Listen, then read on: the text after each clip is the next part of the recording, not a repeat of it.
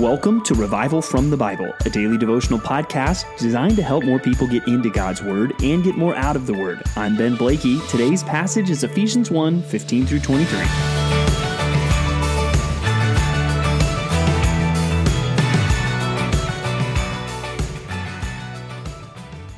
What do you see when you look at your life?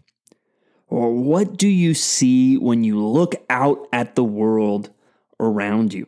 Or what do you see sometimes even when you look at your own ministry efforts?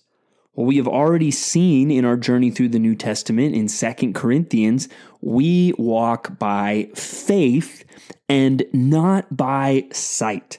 The things that we can see with our eyes, uh, the scripture says, are transient, but the things that are unseen are eternal. As we continue on in Ephesians chapter 1, an immensely encouraging chapter, we see Paul basically making a prayer about what we can see. And he really prays not just for our physical eyes and what we see in this world, but he prays for the church at Ephesus that their eyes, the eyes of their heart, would be opened.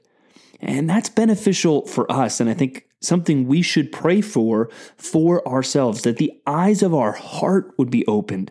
Uh, and obviously, our heart doesn't have physical eyes. Our heart can't see anything literally. But what, that's getting at is that our hearts would be able to see and look beyond just what, what is seen and transient in this world to the things that are eternal.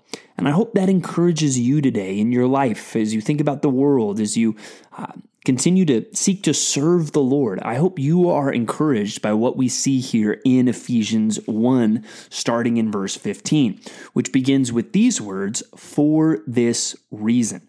Now, that's clearly linking it to that massive, amazing run on sentence we looked at yesterday. That as a believer, you have every spiritual blessing in the heavenly places because you are in Christ. And so, because you have all these riches and blessings in Christ, Paul is saying to the Ephesians, I am giving thanks for you all remembering you in my prayers. And then he gets on to what his prayer request is in verse 17 that the God of our Lord Jesus Christ, the Father of glory, may give you the spirit of wisdom and of revelation in the knowledge of him. So he's praying that they would have a spirit of wisdom and revelation, that they would be able to, to see what is revealed. And then another phrase to describe this in verse 18 having the eyes of your hearts enlightened.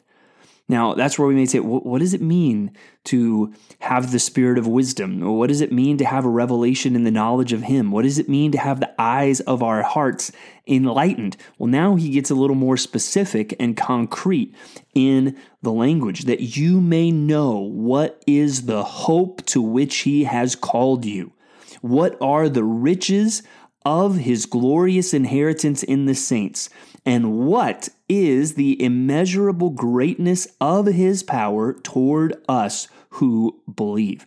So there he's saying you want to have the spirit of wisdom, you want your uh, the eyes of your heart to see. Well, this is what I want you to know. What is the hope to what to which you have been called? What are the riches of his glorious inheritance in the saints and what is the immeasurable greatness of his power toward us who believe. And a lot of these concepts are linked to what we read about yesterday. And today's such a small portion, only nine verses in our New Testament reading, maybe you have time to go back and reread the first part of Ephesians again. After all, verses 3 to 14 is only one sentence. How worth it to your soul would that be? How encouraging would that be to take your eyes past what you can see to the reality of your inheritance and your hope I mean, let's just think about your hope as a Christian.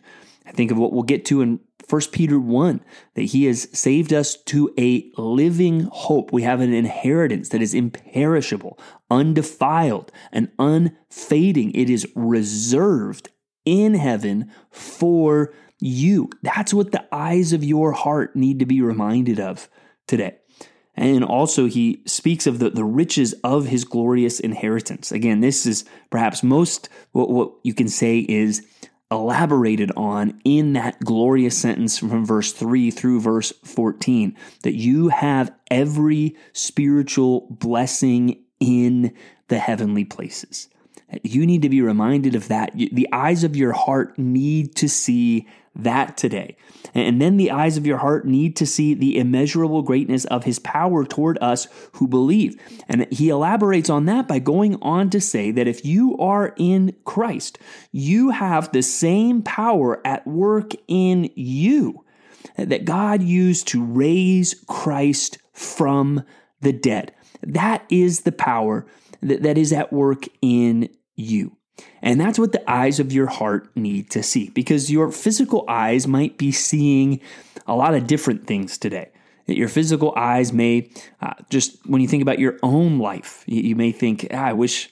I wish it was more. I wish I was seeing more spiritual growth in my life. Or you, you think about your own efforts in ministry and you're mm-hmm. like, oh man, am, am I going to really accomplish anything? I don't know if I can really even do anything, if I'm going to really make a difference. You can get discouraged by that. You can get discouraged by things in ministry that don't go well, or people that don't respond to the gospel, or people that don't respond to discipleship. And then, of course, you can look out at the world, and uh, there's an endless supply of discouraging things happening in our world. Just go to any news source and just look. Eh, the news generally is not good. And so the eyes of your heart need to look past all that and remember, I have hope that no one can take away from me. I have an inheritance that is beyond what I can even comprehend or imagine. And while my efforts may seem and may be feeble, there is a power working through me uh, that is the same power that raised Christ from the dead. And where is Christ now? Uh, since he was raised from the dead, well, raised him from the dead and seated him at his right hand in the heavenly places far above all rule and authority and power and dominion, and above every name that is named, not only in this age, but also in the one to come. And he put all things under his feet and gave him as head over all things to the church, which is his body, the fullness of him who fills all in all. That's another thing the eyes of your heart need to see. Because if you look at the human rulers in this world, whenever you look at politics, it seems that it's perpetually something of a dumpster fire. And unfortunately, even many times when you look at those who are leaders within the visible church, it can be discouraging. But the eyes of your heart need to be reminded that Christ is uh, reigning. All things are under his feet, and he is the head of the church. I hope Ephesians 1 encourages you Ephesians 1 has been immensely encouraging to me, just even reading through this chapter these last couple days, because life can be difficult. Uh, life as a Christian can be difficult. Life in a fallen world can be difficult. Life trying to minister and serve the body of Christ and advance the cause of the gospel can be difficult. And if you look at any of those realities, you can get discouraged quite easily. But if the eyes of your heart are opened and you're looking past the temporal, transient things of the world to remember your hope, to remember your inheritance, to remember that uh, when I am weak, then I am strong because the power of Christ is working through me and the grace of Christ is working through me. And uh, no matter how discouraging it may look in this world, Jesus is reigning. These things can and should encourage our hearts. So I hope Ephesians 1 puts some fuel in your tank to keep going. Keep going, keep seeking to, to follow Christ, keep seeking to serve Christ, keep looking beyond the things of this world. And I hope you have that spirit of wisdom and revelation in the knowledge of Him as you reflect on these truths that we have seen in Ephesians 1. Thanks for digging into God's Word with me today on Revival from the Bible. For more resources, check out revivalfromthebible.com. To learn more about Compass Bible Church Treasure Valley, go to compassbible.tv. The grace of our Lord Jesus Christ be with you.